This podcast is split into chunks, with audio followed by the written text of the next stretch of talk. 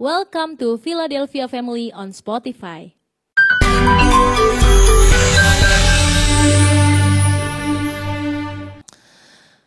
Haleluya, puji Tuhan. Kita sangat bersuka cita hari ini karena Tuhan masih berikan kita kesempatan untuk beribadah kepada Tuhan. Kita masih tetap sehat. Ada kemarin sedikit ada yang kurang sehat tetapi saya melihat sudah banyak yang disembuhkan oleh Tuhan. Dan hari ini kita bisa beribadah. Ini adalah kemurahan Tuhan. Sekalipun dalam situasi seperti ini kita masih tetap bertahan Haleluya. Ini semua adalah anugerah Tuhan. Itu sebabnya layak Tuhan kita puji dan kita tinggikan selalu. Hari ini kita akan dengar firman Tuhan dengan tema Yesus Gembala. Haleluya. Kita akan membaca firman Tuhan di dalam Injil Yohanes pasal 21 ayat yang ke-15 sampai dengan ayat yang ke-17. Injil Yohanes pasal yang ke-21 ayat 15 sampai dengan ayat yang ke-17. Mari kita membaca bersama dua tiga. Sesudah sarapan Yesus berkata kepada Simon Petrus, Simon anak Yohanes, apakah engkau mengasihi aku lebih daripada mereka ini? Jawab Petrus kepadanya, benar Tuhan engkau tahu bahwa aku mengasihi engkau. Kata Yesus kepadanya, gembalakanlah domba-dombaku. Kata Yesus pula kepadanya untuk kedua kalinya, Simon anak Yohanes, apakah engkau mengasihi aku? Jawab Petrus kepadanya, benar Tuhan engkau tahu bahwa aku mengasihi engkau. Kata Yesus kepadanya, gembalakanlah domba-dombaku. Ayat 17. Kata Yesus kepadanya untuk ketiga kalinya, Simon anak Yohanes, apakah engkau mengasihi aku? Maka sedih hati Petrus karena Yesus berkata untuk ketiga kalinya, apakah engkau mengasihi aku? Dan ia berkata kepadanya, Tuhan engkau tahu segala sesuatu. Engkau tahu bahwa aku mengasihi engkau. Kata Yesus kepadanya, gembalakanlah domba-dombaku. Bapak ibu saudara, Situasi hari-hari ini adalah situasi yang sangat berbeda dengan hari-hari yang lalu. Di mana kita sebagai anak-anak Tuhan itu kalau mau ngomong tentang gembala, asosiasi atau di dalam pikiran kita itu selalu ditujukan kepada gembala yang dipercayakan Tuhan yang merupakan seorang manusia. Dan para gembala termasuk salah satu adalah saya, itu berjuang sungguh-sungguh untuk menggembalakan umat-umat Tuhan yang Tuhan Yesus sendiri gambarkan sebagai domba-dombanya. Tetapi hari-hari ini kami gembala-gembala mengalami begitu banyak hambatan, begitu banyak kesulitan untuk menggembalakan anak-anak Tuhan, jemaat Tuhan seperti biasanya. Ketika saya sedang berdoa, Tuhan menuntun saya untuk mengerti bahwa hari-hari ini merupakan hari-hari yang sangat baik untuk anak-anak Tuhan kembali kepada gembala yang sejati. Kembali kepada gembala yang sejati. Dan gembala yang sejati itu bukan manusia. Gembala yang sejati itu adalah Yesus sendiri. Haleluya. Yohanes 10 ayat yang ke-11. Yesus berkata, Akulah gembala yang baik. Akulah gembala yang baik. Memang saudara-saudara sekali lagi bahwa kami hamba-hamba Tuhan, para gembala sidang. Dan semua penggembala di dalam sidang-sidang yang menerima pelimpahan kewenangan penggembalaan di sidang. Itu merupakan perpanjangan tangan dari penggembalaan Yesus. Tetapi ya seperti yang saya sudah sampaikan hari-hari ini kami agak sedikit kesulitan untuk melakukan tugas ini. Jadi saya percaya bahwa Tuhan ingin kita anak-anak Tuhan, domba-domba gembalaannya. Mari kita balik kembali kepada gembala yang agung. Karena Bapak Ibu Saudara, manusia itu selalu terbatas. Dan manusia itu hanya mewakili, menjalankan fungsi. Karena memang Tuhan mengizinkan supaya Setiap orang digembalakan oleh orang. Karena prinsip dalam firman Tuhan begini, bahwa kalau engkau tidak bisa mengasihi yang kelihatan, bagaimana mungkin engkau mengasihi yang tidak kelihatan. Kalau engkau tidak bisa mentaati gembala yang kelihatan, sangat sulit untuk taat kepada gembala yang tidak kelihatan. Tetapi saudara yang terkasih, kadangkala karena terlalu sering kita berjumpa hanya dengan gembala manusia, kita kayak sedikit melupakan gembala agung kita. Hari ini sekali lagi saya katakan, mari kita kembali kepadanya. Karena hanya dialah gembala yang sempurna. Haleluya. Di dalam firman Tuhan yang barusan kita baca saudara-saudara. Kita mempelajari dua prinsip yang sangat penting. Prinsip yang pertama adalah bahwa semua orang yang mengaku mengasihi Tuhan itu punya tugas yang sama, yaitu gembalakanlah domba Tuhan. Saudaraku yang terkasih, mengapa kita mengasihi Tuhan? Karena Tuhan mengasihi kita. Orang yang kenal Yesus lantas tidak mengasihi Yesus, menurut saya ini sebuah keajaiban. Karena orang yang mengasihi yang mengenal Yesus pasti mengasihi Yesus. Mengapa? Karena Yesus itu adalah pribadi yang mengasihi kita dengan kasih yang aneh. Kasih yang ajaib, kasih yang dahsyat, kasih yang luar biasa.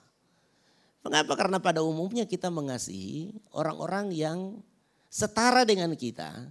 Dan kita lebih tergila-gila untuk mengasihi orang-orang yang di atas kita. Cewek-cewek cakep, cantik-cantik, putih-putih, mulus-mulus. Waduh, banyak sekali orang jatuh cinta. Yang jatuh cinta kepada, maaf saudara-saudara, saya cuma kasih contoh saja. Karena kita kan di dunia ini punya standar. Kita anggap ini cantik, ini jelek. Nah saya mau ngomong maaf. Uh, saya cuma sampaikan begini kepada gadis-gadis bahwa jangan pernah ada seorang pun yang merasa jelek. Karena perasaan jelek itu menghina penciptamu. Yang membuat hidungmu itu Tuhan. Yang membuat pipimu itu Tuhan. Yang membuat wajahmu itu Tuhan. Yang membuat bodimu juga Tuhan. Walaupun untuk ngurus body kita. Tetapi saudara yang terkasih kalau orang yang kita anggap jelek, yang mengasihi dia, itu kebanyakan juga yang jelek. Kalau ada yang ganteng, lantas jatuh cinta sama jelek, dan cintanya memang murni, tulus, asli. Ini keajaiban, saudara. Karena biasa, ini saya pakai ukuran standar yang jelek, ya sayang sama yang jelek. Mengapa dia tidak mengharapkan yang cakep, yang ganteng mengasihi dia? Karena impossible. Tidak alamiah. Sekali lagi bahwa orang yang cantik mengasihi cowok yang gendut. Maaf ya. Hidung pesek, rambut keriting kayak saya. Waduh susah. Biasanya mereka cari tuh yang langsing, yang six pack, yang waduh pokoknya mantap aja. Supaya seimbang ya. Kita lihat pasangan-pasangan artis ya itu alamiah. Tetapi kalau ada yang tiba-tiba yang cantik, kaya, keren, anak orang kaya, fasilitas hidup mewah, jatuh cinta kepada seorang laki-laki, tampangnya kusut, hancur, tidak punya apa-apa. Oh ini keajaiban. Dan jarang sekali kita ketemukan di dunia. Yesus mengasihi saudara itu tidak bisa dibayangkan dengan yang tadi. Cowok ganteng, cewek cakep, mengasihi yang jelek, miskin dan yang lain. Mengapa? Karena jarak kita dengan Yesus itu terlalu jauh. Tetapi Yesus yang superior itu, yang maha mulia, yang maha agung, yang maha hebat, maha kaya. Itu cinta kita. Nah aneh sekali kalau saudara yang kenal Yesus, yang seperti itu yang mengasihi saudara, lantas saudara tidak mengasihi dia. Aneh sekali. Saya yakin orang-orang yang tidak mengasihi Tuhan itu karena dia tidak kenal Yesus. Kalau engkau kenal Yesus, engkau pasti akan mencintai dia. Karena kasihnya kepadamu itu kasih yang gila. Nggak masuk akal. Aneh. Saudara yang terkasih itu sebabnya saya percaya setiap anak-anak Tuhan yang kenal Tuhannya, kenal Yesusnya, dia pasti cinta Yesus.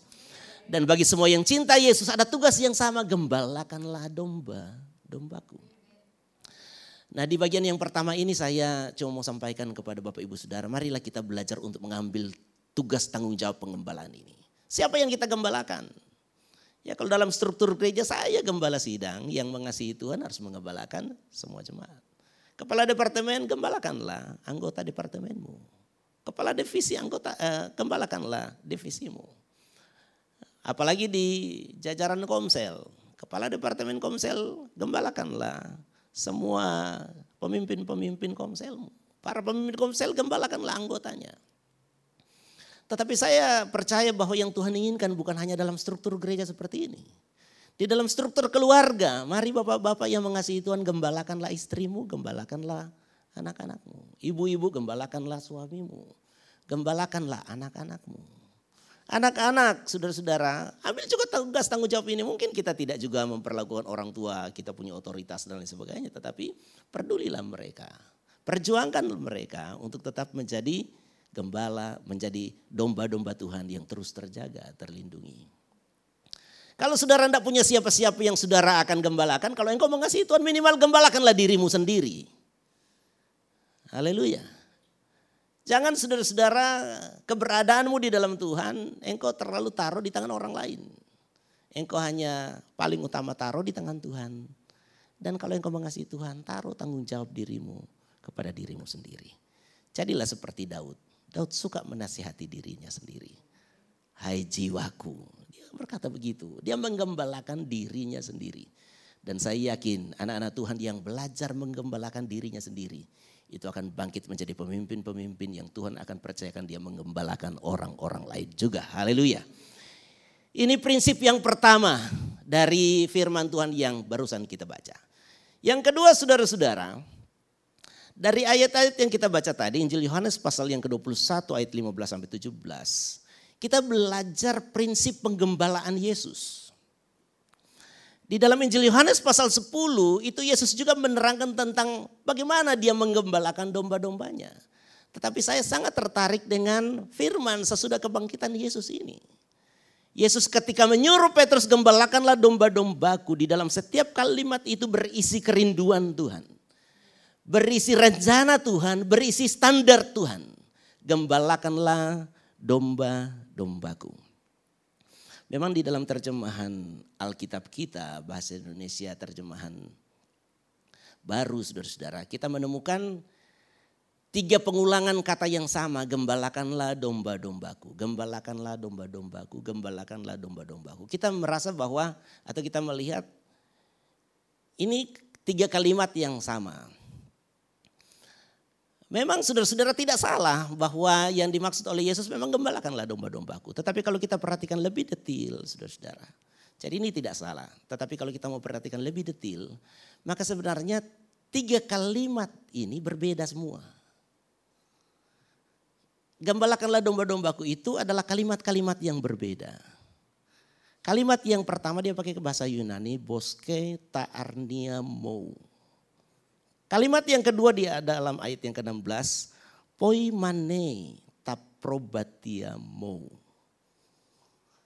Di kalimat yang uh, sama gembalakanlah domba-dombaku di ayat yang ke-17, itu dia pakai kata bosketa probatiamo. Jadi saudara-saudara ini dalam bahasa Yunani tiga kalimat ini semua berbeda. Kalimat yang pertama itu berarti gembalakanlah uh, maaf, beri makan anak-anak dombaku. Beri makan anak-anak dombaku. Kalimat yang kedua di dalam ayat yang ke-16 itu berarti gembalakanlah domba-dombaku.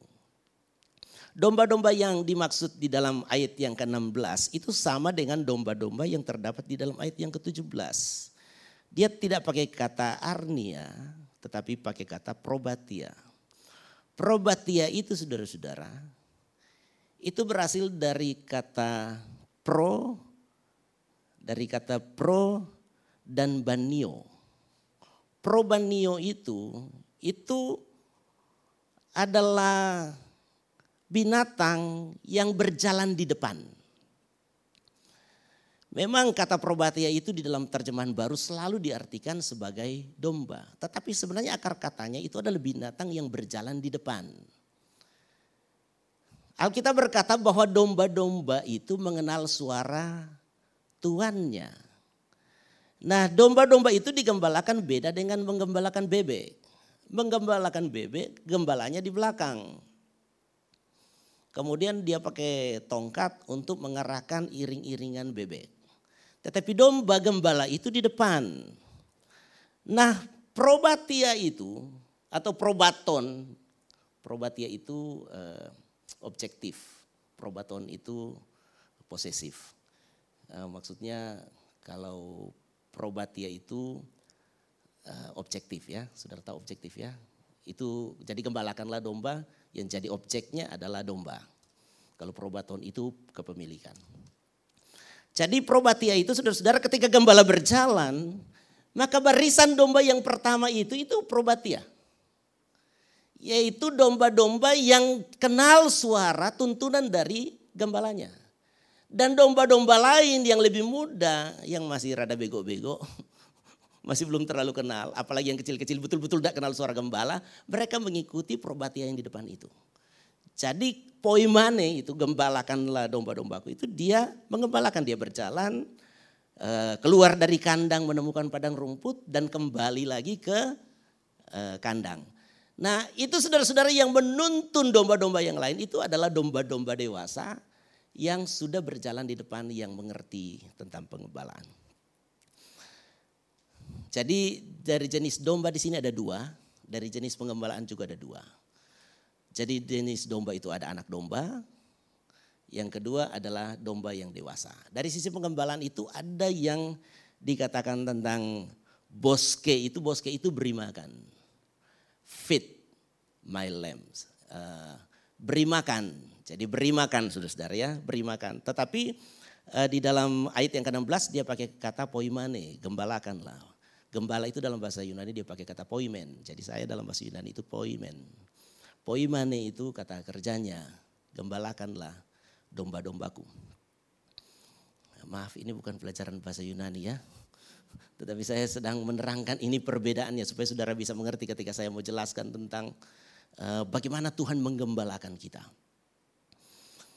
Jadi ada dua jenis domba, ada dua jenis penggembalaan. Di dalam ayat yang ke-17 unik saudara-saudara karena penggembalaannya itu tipe dombanya adalah probatia, tetapi cara menggembalakannya itu adalah eh, bukan poimane tetapi boske. Beri makan domba yang sudah jadi pemimpin. Nah ini yang Tuhan Yesus bilang kepada Petrus bahwa engkau harus memberi makan anak domba, engkau harus menggembalakan domba dewasa, engkau harus memberi makan domba dewasa. Saya menyimpulkan ada tiga hal yang penting sekali dari apa yang saya terangkan tentang perbedaan-perbedaan ini. Yang pertama, itu Tuhan sebagai gembala itu, itu akan memberi makan saudara-saudara memberi makan domba itu agak sedikit berbeda dengan memberi makan kita manusia. Karena memberi makan kita manusia itu itu tidak terlalu segalanya dibandingkan memberikan makan kepada domba. Karena domba itu kebutuhannya dikit. Domba itu dia kebutuhannya ya cuma makan. Dia tidak butuh uh, eh, HP, dia tidak butuh mobil, dia tidak butuh uh, kehidupan sosial yang aneh-aneh, dia tidak butuh gengsi, dia tidak butuh yang lain-lain. Yang dia butuh cuma satu, yaitu makan. Tetapi makanan itu juga berbicara tentang kebutuhan pokok. Karena bagi kita manusia kita boleh tidak punya apa-apa. Yang tidak boleh kita tidak punya adalah makan. Kita punya tiga kebutuhan primer yaitu makanan, pakaian, dan rumah. Dari tiga kebutuhan primer itu, dua masih boleh ditawar. Kita masih boleh hidup, tidak punya pakaian. Ya kayak kita nonton film Tarsan gitu. Tarsan boleh tidak punya pakaian, cuma punya selembar cawat saja, tetapi dia tetap sehat.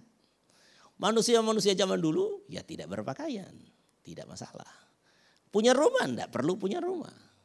Mereka juga tinggal di bawah pohon juga tidak ada masalah. Dan begitu banyak orang-orang purbakala yang tidak punya rumah. Walaupun itu kebutuhan, tetapi boleh tidak ada. Tetapi makan tidak bisa ditawar. Dan Yesus berkata bahwa kebutuhan makan itu, itu akan dia jamin. Karena dia akan memberi makan kepada anak domba. Kalau saudara-saudara di kata poimen itu juga ada arti memberi makan, tetapi memberi makan domba dewasa dengan cara poimen itu gampang. Dia hanya berjalan menuju kepada padang rumput dan kemudian domba itu mengikutinya dan makan. Sesudah itu pulang lagi. Tetapi kalau anak domba, saudara-saudara, apalagi di Israel sana yang apalagi kalau saudara-saudara suka lihat orang-orang mengembalakan domba suku Beduin, saudara-saudara, itu mereka mengembalakan domba tidak seperti rumput banyak di daerah kita ini anak-anak Yusuf mengembalakan domba, mereka harus berjalan dari satu lokasi ke lokasi yang lain. Dan bagi seekor anak domba itu sangat sulit. Kalau dia baru dilahirkan, dia sangat sulit untuk ikut dengan ibunya untuk makan di mana-mana. Dia nyusu dulu. Sesudah dia lepas susu mungkin dia akan mulai eh, makan. Dan itu sulit bagi dia. Nah gembala itu dia harus memastikan bahwa termasuk anak-anak domba yang masih sulit makan itu harus dikasih makan. Makanannya harus tersedia. Jadi saya mau sampaikan kepada Bapak Ibu Saudara, kalau berbicara makan Tuhan menjamin engkau. Engkau gampang cari makan, engkau susah cari makan, tenang aja. Tuhan adalah gembalamu. Dia akan menjamin kebutuhan pokokmu. Haleluya. Dan saya bersyukur saya hari Selasa yang lalu uh, meeting dengan leaders di GPD Philadelphia melalui Zoom. Dan saya tanya kepada Departemen Sosial, bagaimana kondisi jemaat kita? Banyak yang memang kita sudah bantu, tetapi kondisi kita tidak terlalu parah dalam hal kebutuhan. Saya percaya ini adalah kemurahan Tuhan. Saya percaya ini adalah kasih Tuhan. Bahkan ada beberapa anak-anak Tuhan yang kami tawarkan bantuan, mereka menolak untuk tidak menerima bantuan. Saya kagum dengan pemeliharaan Tuhan. Dan saya yakin sekalipun saudara-saudara saudara tidak dibantu siapa pun, percayalah Tuhan adalah gembala yang baik. Dia pasti akan mencukupi semua kebutuhan dasar kita. Katakan amin. Jadi Bapak Ibu Saudara ketika Tuhan berkata dia adalah gembala yang baik, dia akan memenuhi kebutuhan dasar kita. Dua kebutuhan kita soal makan. Memang yang paling dekat kita adalah makanan-makanan jasmani ya kita. Ya, beras, indomie, dan lain sebagainya. Saudara-saudara Tuhan akan menolong kita tetapi percayalah Tuhan juga akan terus memberikan engkau makanan rohani. Ada beberapa status di Facebook tentang kesaksian orang-orang yang berumur sangat tua lanjut. Ada satu opak berkata begini untuk hidup sehat itu semua harus dikasih makan. Tidak hanya tubuh yang dikasih makan tetapi jiwa dan rohani kita pun harus dikasih makan. Itu sebabnya dia katakan saya Selalu baca firman Tuhan setiap hari dan saya makan setiap hari. Itu sebabnya saya umur panjang.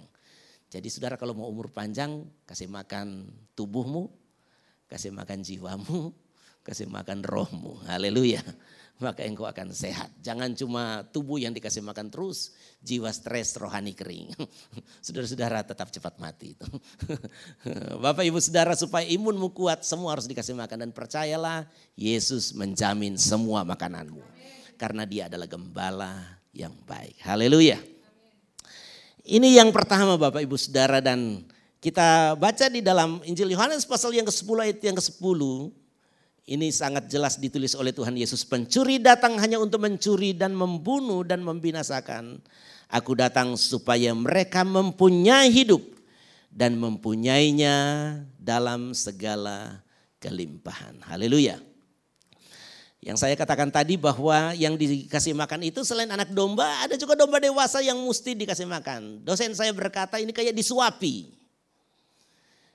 Nah saudara yang terkasih, siapa domba-domba dewasa yang sebenarnya mereka adalah probatia yang perlu diperlakukan seperti anak domba? Yaitu domba-domba dewasa yang bermasalah.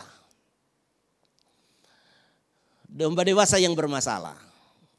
Mungkin malas, mungkin stres, mungkin patah hati, patah kaki, tersesat, lagi galau berat, lagi di PHK. Kalau domba tidak ada yang di PHK. Tetapi intinya adalah domba dewasa yang bermasalah, Tuhan juga akan kasih dia makan.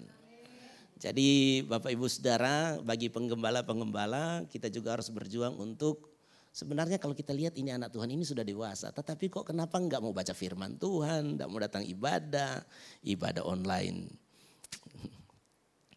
Saya tidak tahu saudara lagi buka ibadah online tiba-tiba ting tung ini ada berita masuk langsung diganti. Stop dulu ibadah. Masih ada minggu depan. Kita eh, saudara-saudara itu adalah sebenarnya sudah dewasa tetapi kok perilaku kayak anak domba. Saudara perhatikan ya kalau anak-anak kita kasih makan ya. Oh, saudara-saudara dari Ancol ke Taman Mini, ah, sampai dia tutup lagi mulutnya. Macam-macam triknya. Waktu anak saya masih kecil, uh, ibunya mesti masak eh, kadang-kadang dua sampai tiga jenis masakan. Kasih yang pertama tidak mau tukar, yang kedua mengapa anak-anak tidak terlalu bertanggung jawab. Mereka seenak-enaknya. Nah ada domba-domba dewasa juga yang begitu. Tetapi percayalah Tuhan adalah gembala yang baik. Dia tidak bilang begini, ya kamu ini sudah dewasa tidak bertanggung jawab, ya sudah mati aja. Tidak. Sudah kau sudah putuskan begitu ya risiko tanggung sendiri. Tidak, Tuhan itu bukan gembala yang begitu. Dia akan tetap berjuang sekalipun sudah dewasa tetapi dalam masalah dia akan berjuang untuk memenuhi kebutuhan. Makanan jasmani dan makanan rohani domba itu. Yang kedua, Tuhan itu ketika menggembalakan dia ini yang saya katakan dengan pengembalaan yang kedua di sini yaitu poimen. Poimen itu artinya adalah memimpin, Termasuk memberi makan, memelihara dan menjaga. Jadi Tuhan itu saudara-saudara akan menjadi gembala sebagai pemimpin. Nah saudara-saudara yang sudah sudah dewasa di dalam Tuhan kita harus pekah dengan kepemimpinan Tuhan. Karena ketika Tuhan memimpin kita, itu yang untung selalu adalah kita. Tuhan akan memimpin kita, itu selalu yang untung kita. Dua tugas pemimpin. Ini yang poin yang yang kedua ini adalah yang pertama tugas pemimpin yang pertama itu adalah dia menjaga dan menjamin keselamatan kita. Jadi pemimpin itu tugasnya di dalam Alkitab itu adalah perlindungan. Jadi tugas kepemimpinan gembala itu harus melindungi domba-dombanya. Kita harus tahu bahwa kita ini terancam. Tetapi percayalah bahwa Yesus adalah gembala yang baik. Dan untuk keselamatan saudara dan saya, itu di dalam Injil Yohanes pasal yang ke-10 ayat yang ke-11. Akulah gembala yang baik. Gembala yang baik memberikan nyawanya bagi domba-dombanya. Jadi yang pertama saudara-saudara yang Tuhan ingin selamatkan adalah jiwa kita, roh kita. Yaitu dengan dia mati di kayu salib menggantikan kita. Menebus dosa kita. Dia gembala yang sudah memberikan nyawanya untuk keselamatan saudara dan saya. Tetapi yang kedua adalah keselamatan kita selama hidup kita di dunia ini. Tuhan ingin menjaga kerohanian kita. Tuhan ingin menjaga keluarga kita. Tuhan ingin menjaga dan melindungi setiap kita. Mengapa? Karena ayat yang ke-10 berkata pencuri itu ada. Pencuri ada. Di dalam ayat yang ke-12 ada juga serigala. Dalam 1 Petrus 5 ayat yang ke-8 ada singa. Jadi saudaraku yang terkasih, kita ini dalam hidup ini itu banyak ancaman. Sekarang ini saudara-saudara yang paling mengancam kita adalah virus corona. Nah saya mau berkata kepada saudara-saudara, mari tetap pastikan engkau adalah domba gembalaan ya Yesus. Karena ketika Yesus menggembalakan engkau artinya Yesus memimpin engkau dan melindungi engkau. Yesus menjaga engkau. Ketika ancaman datang, Yesus itu tidak akan kalah dari Daud. Opaknya secara jasmani. Daud itu ketika ada singa dan beruang datang. Ini kisah yang ter, atau kesaksian yang dikatakan oleh Daud di hadapan Saul dalam 1 Samuel 17 ayat 34 sampai 35. Tetapi Daud berkata kepada Saul, hambamu ini biasa menggembalakan kambing domba ayahnya. Apabila datang singa atau beruang yang menerkam seekor domba dari kawanannya. Maka aku mengejarnya, menghajarnya dan melepaskan domba itu dari mulutnya. Kemudian apabila ia berdiri menyerang aku, maka aku menangkap janggutnya, lalu menghajarnya dan membunuhnya. Saudara, coba saudara bayangkan tentang seorang anak remaja yang sedang menggembalakan domba. Jika ada singa atau beruang datang, saya kalau bayangkan saya itu jadi Daud dengan mental saya kayak begini saudara. Kayaknya saya naik pohon atau lari. Ketika ada singa datang, aduh ini singa bukan kucing. Sedangkan tikus kita serem kadang-kala. Apalagi singa yang datang. Ya kita akan berkata dengan berhikmat kepada Bapak kita, Pak, mau kehilangan domba atau kehilangan anak? Pasti Bapak yang baik akan bilang begini, tidak apa-apa domba hilang, masih banyak kita bisa beli. Tetapi kamu anakku, jangan kamu harus selamat. Ya kita akan lari mungkin. Tetapi kenapa Yesus disebut anak Daud? Karena Yesus sama dengan Daud mentalnya. Yaitu ketika ada singa, ada beruang datang membahayakan kelompok domba. Dia tidak akan menyelamatkan nyawanya.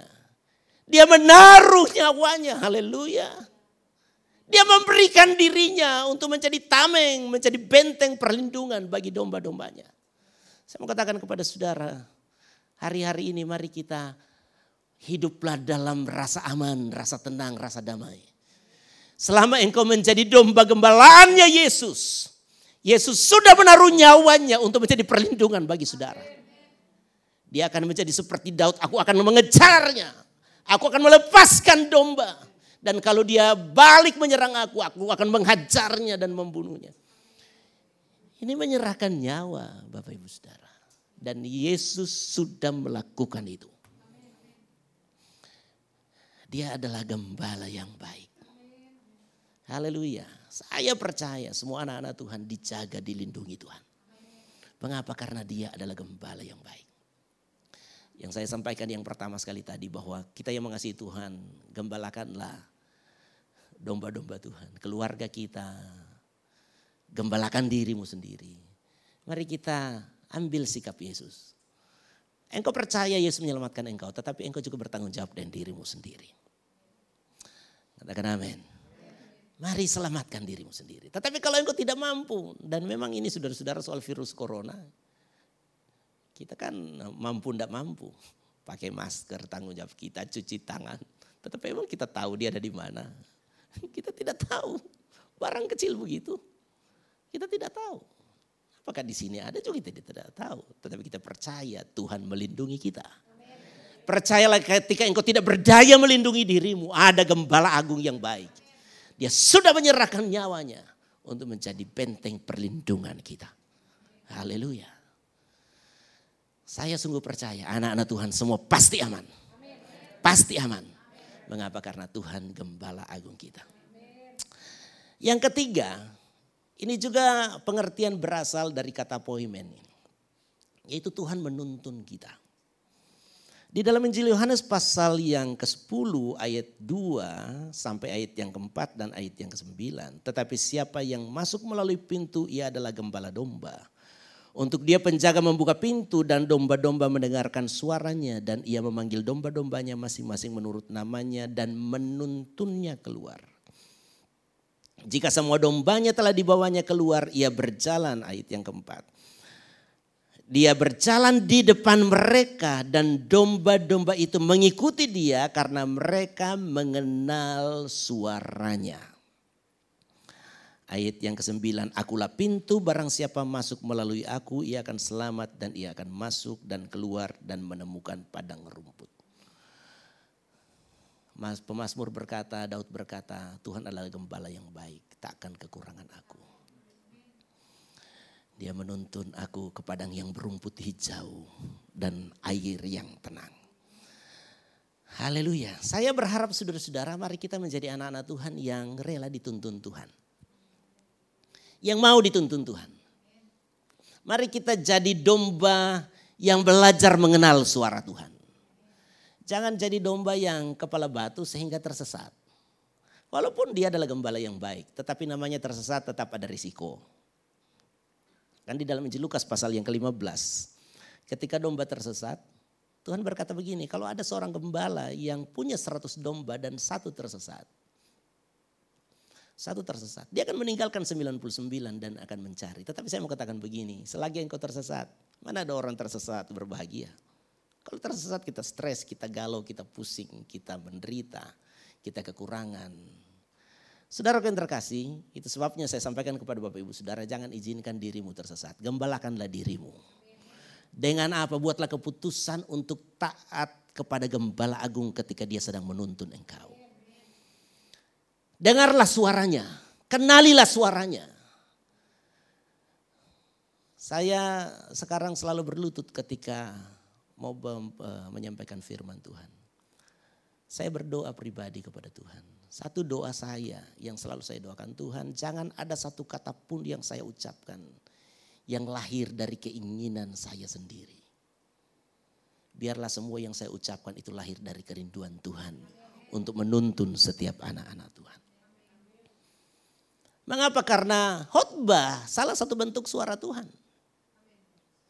Walaupun tidak satu-satunya, Tuhan bisa menuntun engkau.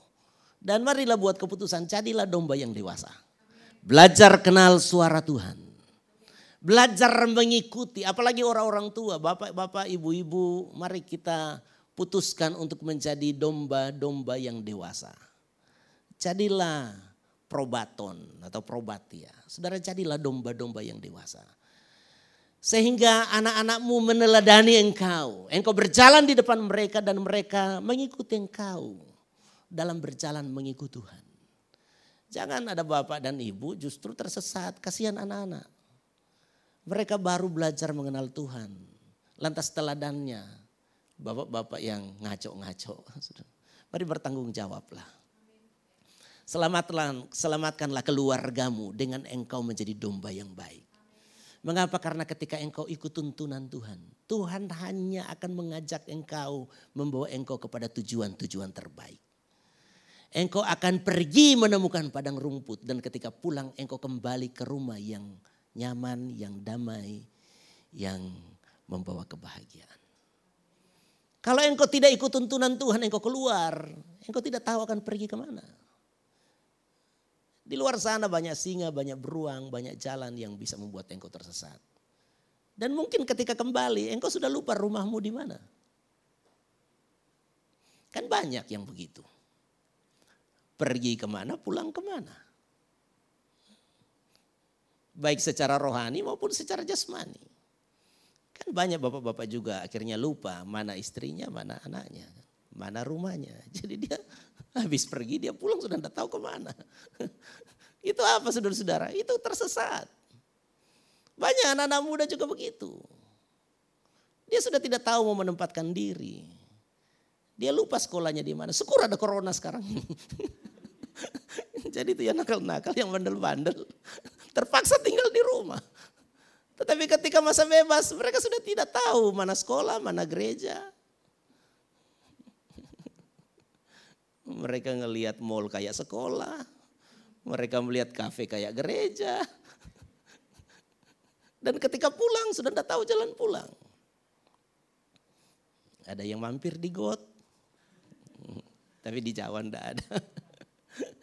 Banyak orang yang yang salah dalam menjalani hidup. Dan apakah mereka akan berbahagia? Tidak.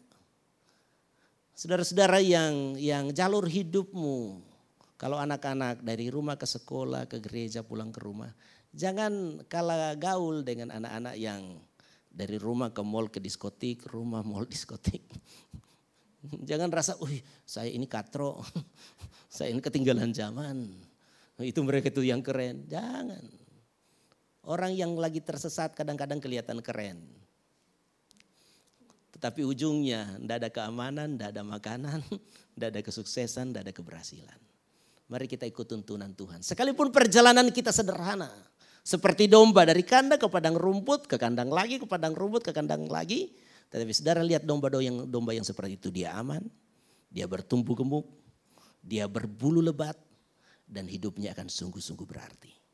Haleluya. Mari kita menjadi orang-orang yang merelakan diri dituntun oleh Tuhan. Dan yang paling luar biasa, kalau engkau jadi domba gembalaan Tuhan, Tuhan akan menuntun engkau. Dan satu waktu engkau akan buka mata, engkau tidak salah alamat. Bukan di neraka tetapi di sorga. kalau salah alamat kan neraka kita.